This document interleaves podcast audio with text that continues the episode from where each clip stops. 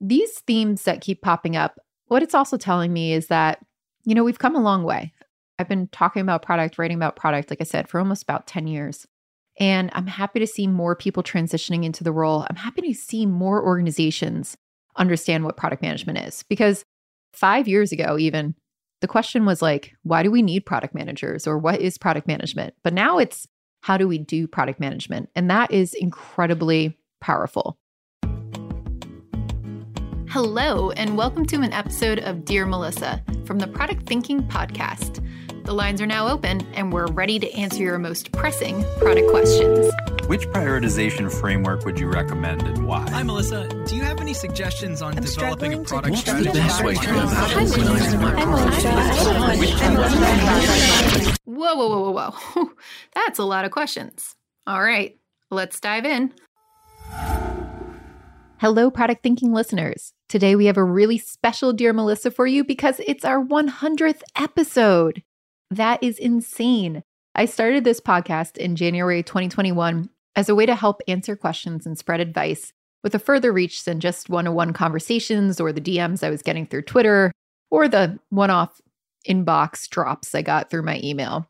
And since then, I've answered over 150 of your questions on product management through Dear Melissa. And I've had some amazing guests such as Barry O'Reilly, Georgie Smallwood, Teresa Torres, Jeff Gothelf, John Cutler, Josh Seiden, and Marty Cagan, which were some of our most popular guests. We've covered so many topics, and in honor of our 100th episode, I wanted to recap some of the most frequently asked questions and look at those themes and what they say about product management and what I'm observing about product management through all of your questions.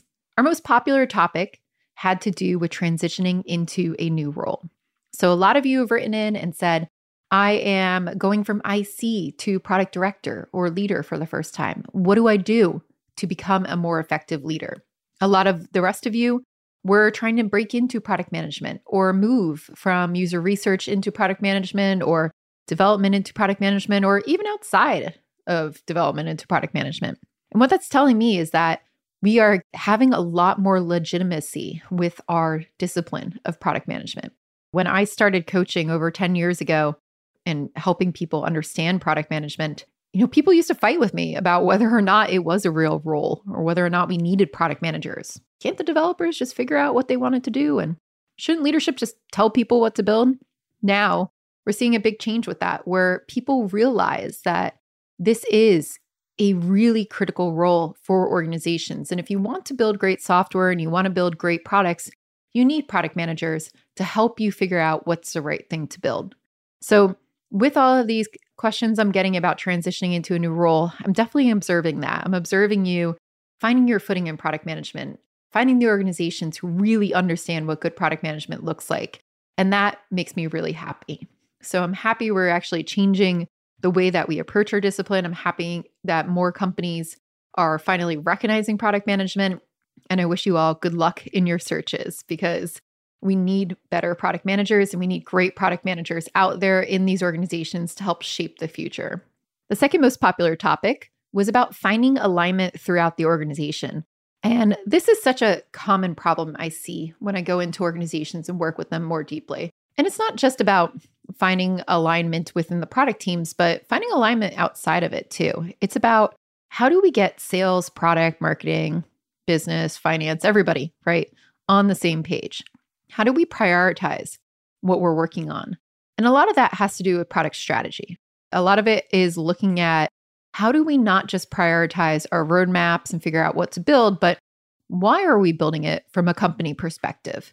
And how do we align on whether retention or acquisition is our most important problem to solve? How do we align on whether we want to go up market or expand geographically and which one is more important there?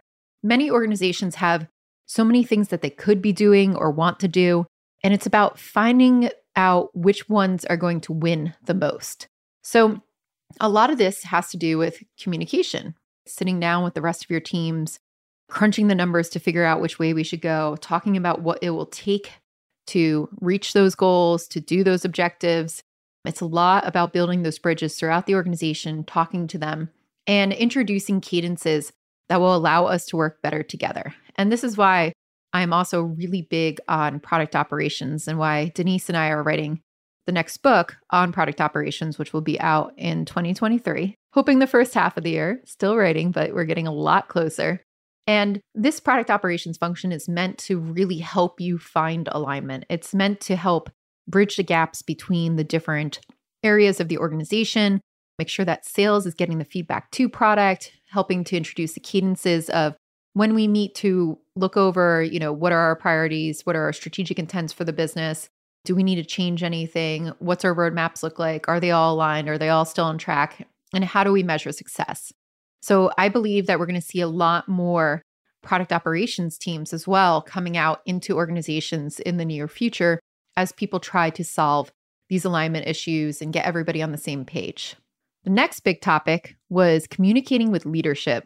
Always a tricky one, right? How do I convince my leaders that we need to focus on product management? Or how do I convince my leaders that we should be going this way instead of a different way? Communicating with leadership is really all about empathy. And we're starting to see a lot more executive presence in product management, a lot more chief product officers, which is good.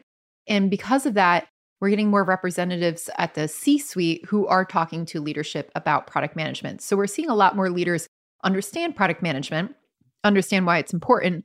But of course, we're not all there yet. So, what could you do if you don't have that experience talking to leadership or communicating with them or trying to sway them to your side? You really need to remember that you have to empathize with leadership. You have to remember like their goals are not exactly the same as your goals, right? You're going to be worried about user adoption, getting them into your product and helping them go through these workflows and solve these jobs to be done. Your leaders are worried about the financial outcomes of the business. So, the more that you can connect the dots to what you're building back to financial outcomes and how they further the business, the more leadership is going to start listening to you. And that's a big piece of what I advise for our next biggest topic, which is what's your advice for new chief product officers? Again, fourth most popular topic that we heard. And one of the big questions on there is what do I need to do to set myself up for success? And this is really why I started CPO Accelerator, which has been going strong now for just over two years. And the biggest thing that we talk about here is communicating with leadership and making sure that you're seen as part of the executive team. So, if you are a new chief product officer, my biggest piece of advice for you is stop thinking of yourself as a product manager and start thinking of yourself as an executive. And remember that your most important team is the executive team. That doesn't mean ignore your product team, absolutely not. But make sure that you're spending an appropriate amount of time with them, but also with the executives and building the bridges between the executives, because that's where you need to operate to get the work done. Your work does not happen all at the team level, it happens at the executive level. And you need to be lifting yourself up to really focus on setting the product strategy, being a leader there, making sure that the systems are in place so that your teams can run, not in the weeds. You should not be like, you should not be looking at any code. You shouldn't be like fiddling with wireframes. That's like too low level for you. You really need to be lifting yourself up and thinking strategically. So that's my biggest piece of advice for new CPOs. Finally, our last topic that came out as the most important topic that I've heard from you is who's responsible for what surrounding product development. So I'm getting a lot of questions about how does UX, user research, product development, all of those pieces actually work together? And where do we draw lines? And my answer to this question a lot of the time has to be that we collaborate together. There's a lot of different roles surrounding UX, design, user research, product development sometimes more on the design and product side. Where do we draw the lines? Where do we have these delineations between my job versus your job? And while that's important to scope out, I think it's more important to remember that we're all in here to build a great product. So, how do we work together to do that? Product is always going to be looking at balancing the business needs with the customer needs. UX should always be looking at how do I advocate for the customer. Development is going to make sure that it's all possible that we can do these things and help to suggest new ways that we can use technology to achieve our goals. We need to remember that we're all here, though, to deliver some value to the user. And if we keep our eyes on that, we collaborate and we decide how can we most efficiently get all of this stuff done, these conversations stop being so poignant right? It's not they're taking my job or I should be doing this or I want to talk to customers and I should be allowed to talk to customers. Yeah, you should all be talking to customers. If you're building products for people, you should be able to go talk to customers that you're building those products for. And it should not be only user research talks to customers or only product talks to customers or only UX. Like you all need to understand and empathize with your users. You need to sit down as a team and figure out what are we going to do to make sure that we get this product out the door so it can solve the problems of our customer. And that's what you should think about when it comes to responsibilities. So, these themes that keep popping up, what it's also telling me is that, you know, we've come a long way. I've been talking about product, writing about product, like I said, for almost about 10 years. And I'm happy to see more people transitioning into the role. I'm happy to see more organizations understand what product management is because five years ago, even the question was like, why do we need product managers or what is product management? But now it's how do we do product management? And that is incredibly powerful. This is really telling me that we are seeing some standardization, some advocacy for product management in the organizations. We're seeing a lot more of leadership understand why this is important. And looking ahead, I believe product management is important now more than ever. Why? Because we got the recession scaries. Ah, product management is so important in a recession. Why? Retention is key.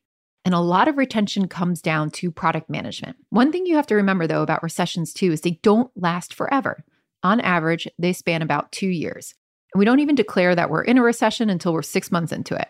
So now we got a year and a half to look out and say, how do we keep getting money so that we don't go out of business in two years? Because one day the budgets will come back, but it might be hard for the next couple years. That's okay. This happens. We get recessions all the time. So, what do we need to do? We need to really double down on our product and make sure that we're building the right thing. It's easy to get distracted and try to do everything. And especially in times of good health and when the economy is surging, we hire everybody and we have 8,000 things on our roadmaps and we want to really, really, really just like build all the things we could do because we believe that will lead to growth. Right now, we got to get highly analytical and figure out what's going to be the things that allow us to really survive this recession and come out on top. So, I want you to think about what is a playbook and what are the things that we need to do during a recession to make sure that we are a healthy company and we can survive. The first thing you need to do is maximize retention. And to do that, you need to dive deep on your core value propositions and make sure you're delivering that value every day in the best way possible. So look at your product. What is the crud you can get rid of? What are the things that are not valuable? Streamline it, make it more powerful. Look at that value, figure out ways that you can enhance that value. Go out, do some user research, talk to your customers, see where their heads are at, and make sure that you deeply understand why they are buying your product. And you want to make sure that that value proposition is delivered on every day. And you are putting all of your power into making that value proposition better. That's important. So double down on your core value. Make sure that you're expanding on that and not going into guessing games about things that are just going to distract us or distract our customers, which will dilute our value proposition. Second, you want to make sure that your product is not just a nice to have, but a necessity. If it's a nice to have, that budget will get slashed first. But if it's a necessity, you're facing competition, which is better. That's about winning, right? How do we make our product better than the other product? But if it's just a nice to have, you're just facing budget cuts and people will slash you. So think on this. How do you understand what it takes to make your product a requirement for your customers, to make it so that they can't live without it? Again, back to the user research, back to understanding your customers and how they work and why this value proposition is really, really important. Third, since budgets are getting slashed, also think about pricing and packaging. How do you price and package your product? And it's not just about slashing prices. I'm not talking about discounting everything here and there. It's about making sure that the value realization of your product matches the price. And then also think about how you might get creative with the pricing and packaging to make sure that you hold on to some of these customers. Now, you may be selling something that is wildly expensive and the customers just don't have the budget for it, but they would like to keep using you in some way. Maybe you offer a down market product that keeps them on board for the next two years, something that they can afford to pay with. Because once those two years are up, maybe you upsell them back to the full product. Maybe you get them using it. You allow them to stem the gap. You don't give them everything for a lower price. You give them a down market product. You figure out what you could put into that that will keep them there instead of having them churn go find something else, and then maybe stay with that forever. So you want to really think about creative ways to introduce things that can meet your customers' needs in these challenging times because they're getting budgets cut too, and they probably don't want that. Nobody who's working at a company is like, oh, I really love that my budget is slashed and I can't use this product I've been relying on. So think about how can you help them? How can you position yourself in ways that will keep them with you as a customer, as a logo for a little bit longer? Lastly, you also want to think about how to introduce new value to make your proposition stronger. So, let's say you double down on your core value proposition and you did everything you could to make that super strong. Fantastic. Check. We did that. What are other things that you could do to introduce more value, new value to make that proposition stronger? How can you make it, again, more of a necessity? What other problems could you solve? The more problems you solve for a customer, the stickier you become. So that's important there too. So, looking at all of these problems, they're all product problems. And I believe winning in a recession really comes down to great product management. You're not going to close the sale in the same way you did before. You need to rethink your approach and respond to what your customers need. That means good product managers are more important now than ever. And the companies who understand product is not just a tech function and telling the developers what to do and keeping them busy, but also a business function are going to be the ones who come out of this in better shape than the rest. And if you were laid off during this time, I know a lot of these large companies are cutting budgets, cutting costs, laid off a bunch of great product managers out there. Please know there are plenty of companies out there looking for great product managers that need help. You're going to land back on your feet. If you were working at a very large company, try looking for the mid cap companies who will need your expertise. There are a ton of them out there who hired very junior product managers. They don't have any mid level product managers. They need some help. They're hiring, they're looking, they're still expanding. They raised enough money to survive this and they know that. So they're still looking for help and they know that they have to deliver product.